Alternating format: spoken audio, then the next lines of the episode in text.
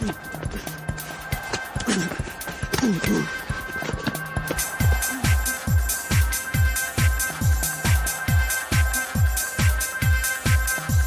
listening to the Try and Tackle podcast with your host, Province Sports Mobile editor Patrick Johnston.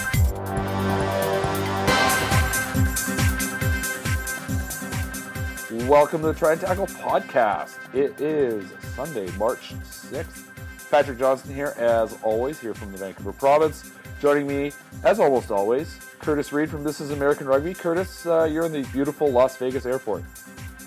I am watching people go through security looking like deer in the headlights. It's uh, it's kind of a standard feeling. I mean, I was a bit sad that I didn't get to go there this year, but uh, at the same time, uh, Vegas is what it is, and uh, I'm not surprised to hear that people look like deer in the headlights. Yep. Uh, so, Curtis, you know, America finished fourth. Canada lost the Shield final. Uh, it was an interesting weekend from that standpoint. I think it was a. I, I mean, my write up, I've kind of framed it as uh, what a reminder of nice a nice edge uh, seven rugby sevens can be. You, you look two years ago, the third fourth place final was Canada versus Samoa. Today they play in the Shield final. You dial your way all the way back to Friday, that 26-26 draw between Canada and the U.S. Canada probably, you know, they had the chance to win the game. They didn't. They probably should have won it if you went on the balance of everything, but they didn't. And America rolls around, comes back, lucks out, gets in the cup round, and makes things happen. Uh, just kind of a fascinating weekend for me. Yeah, I agree. I, think you know the players and coaches all talked about it all weekend that anybody can win. You know, I talked to Mike Friday after the, the Wales game, and Wales has been struggling this year. But he said Wales is a good team; they can beat anybody, and I think that's the beauty of sevens, especially as it approaches Rio, is that you know on any given day, probably teams one through twelve can pull off an upset. You know, we'll see about Brazil, but of course they beat the U.S. in the ARC, which we'll talk about some other boy. Yeah. But you know, one through twelve could win the whole tournament, and I think it's going to be fascinating. It's really interesting. I mean, I, I look at. I finally got to catch up with that Canada Wales game, and uh, the the game that if Canada had won by five points, they would have been in the cup. Instead, they lost 17-10. I think they made seven unforced errors on the official stats count. Uh, you know, a, a team that kind of wrote its own story and not in a good way. And then you look at the American team, and I, I was able to listen to your interview with Mike Friday afterwards, and and you know Mike singling out Perry Baker for his work on a narrow pitch. To me, that's been the, the most impressive thing with the American team under Mike Friday is that they've been able to find sort of superstar performances from a whole bunch of different guys and kind of out of nowhere sometimes. Yeah, I think it's it's a matter of everybody knows their role, but at the same time, everybody has an expectation that they're going to do the dirty things. So what he's really singling out is Perry Baker on defense, Perry Baker at the breakdown. Can do that, and you know he doesn't see any transformation from Mike Friday. It's just that commitment from every player to win the ball back. And some tournaments it works, sometimes it doesn't. Um, but you know, it's just a it's a fun thing to watch right now at the moment. And I think as they enter Vancouver, that competition will be even tougher. And I do have to say, going back to Canada, you know, they did not play poorly.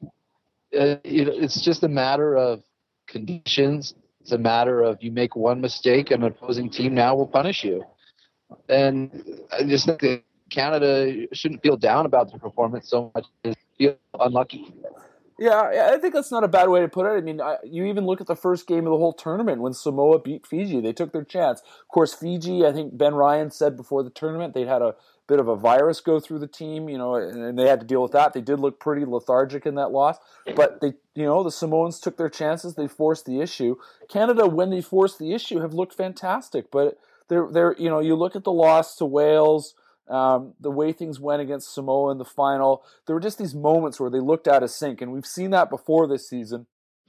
And I don't quite know if that's a familiarity thing. That there were there were a lot of changes to the lineup for the Canadians. They they had a bunch of their veteran guys come back. I thought Conor Trainor for the most part looked fantastic, but at the same time there was also a, a, a try uh, against Samoa that was a you know him basically throwing a loose pass. That's how it goes. That's the nature of the game. So uh, interesting. You know, Canada has a great pool. I don't think there's any denying that for Can- for the Canada Sevens next weekend, and uh, the Americans on the other side. you know they've got a tough pool. They've they've got a lot of challengers in there.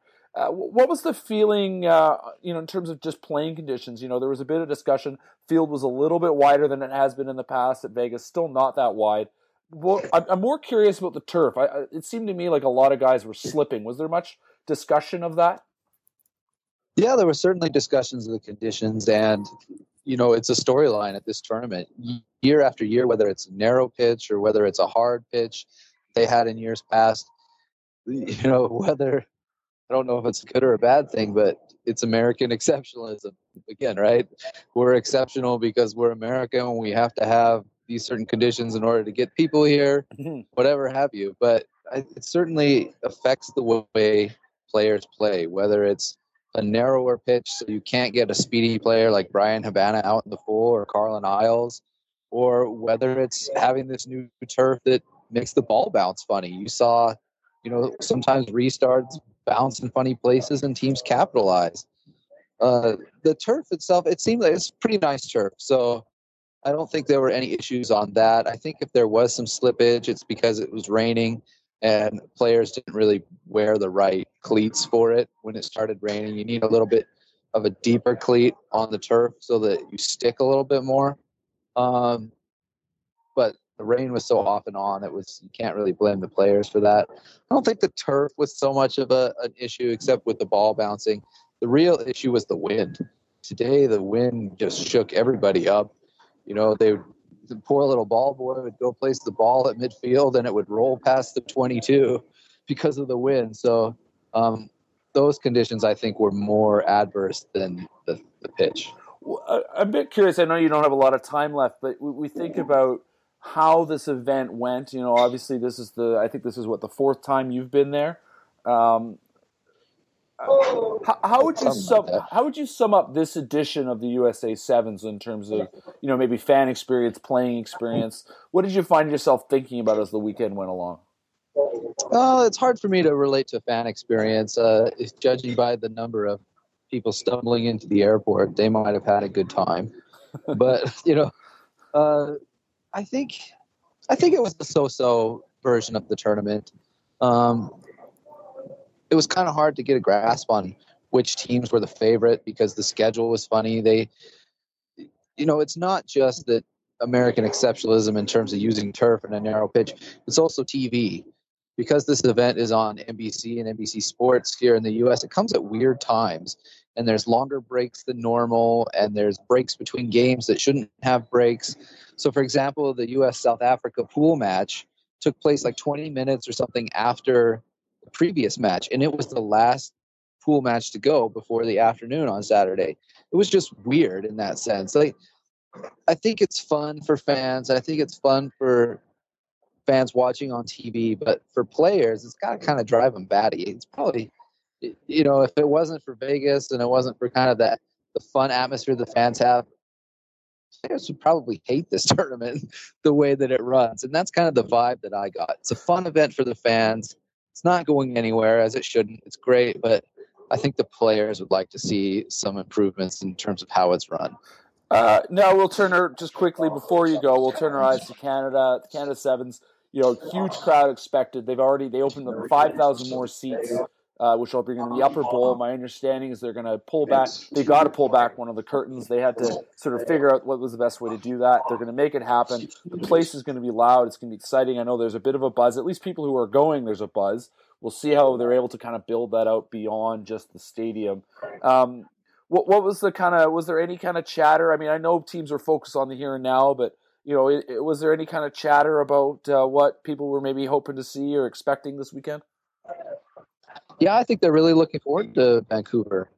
People that have been to Vancouver, as you know, just rave about the city. It's, you know, I might get in trouble with my Seattle folks, but I think it's the most pretty city in North America, if not the world. It's just such a fun city to go. And I think the players that have been before, you know, have told others, and there's just kind of a buzz to get up to Vancouver and to check it out and see a new stop. I guess the thing that I kind of I'm finding myself thinking about is the Canadians. You know that they're they they admitted you know they they were tr- they were trying not to think about you know, all the way to Canada. They, they wanted to put on a good show in in, in Vegas because they knew there was a you know that they wanted to put themselves in the best possible seating position. They've kind of lucked out with uh, with the pool, the pool they have. Um, uh, but at the same time, I look at how well the Americans generally have thrived on the hometown crowd, and uh, I, I, think the Canadians are, you know, going to be able to feed off that. I'm just kind of wondering, as your last comment, how have the American team found a way to channel the hometown energy uh, over the past few years in Las Vegas? I think they've, for the most part, especially under Mike Friday, been able to channel it into coming out with a lot of energy. They want to play for their families, in front of their families. They want to play in fans. I also think, you know, it's kind of unspoken, but there's the added pressure of having the Falcons, the USB team, play in a tournament alongside them. So you really get kind of a direct comparison of players. And so I think there's a hunger on one through 12 on the first team to prove that they belong. I think that fuels them. I just think, you know, you, you know, in, a, in some sense, having all these distractions makes you focus even more. And I think that's what Mike Friday has been able to get the team to do is really kind of focus um, and block everything out. I think Canada will enjoy something similar. Uh, it's just that hometown energy, that hometown pride. You know, having "O Canada" sung, just like you know the Star Spangled Banner is sung. It's gonna make those players have a little extra step and a little extra pep. And when they get out to a hot start, that's infectious, and they want to keep playing that way. All right, Curtis, I know you got to run. Thanks as always for joining us. Uh, this is AmericanRugby.com. This is Amer Rugby on Twitter. This is American Rugby on Facebook. Curtis, last thought before you head off. Last thought is I cannot wait to get to Vancouver and back to the Pacific Northwest and Cascadia and enjoy our beautiful ocean and mountain views. All right, folks. Uh, as always, uh, happy to, happy to have you aboard. You can find me, of course, on Twitter at Rising Action, uh, provincesports.com, facebook.com slash try and tackle. Uh, lots happening this week, all kinds of coverage. I know Curtis has lots of stuff planned. He's coming up for the weekend. I'll be around all week trying to get as much as I can out. And uh, we'll hopefully maybe get another podcast next weekend, maybe something before that. We'll see what happens. We'll see you again soon. You've been listening to the Province Sports Try and Tackle podcast with your host, Province Sports mobile editor Patrick Johnston. Find this and other great sports podcasts in iTunes or subscribe using your favorite podcast app by clicking the links available on theprovincepodcasts.com.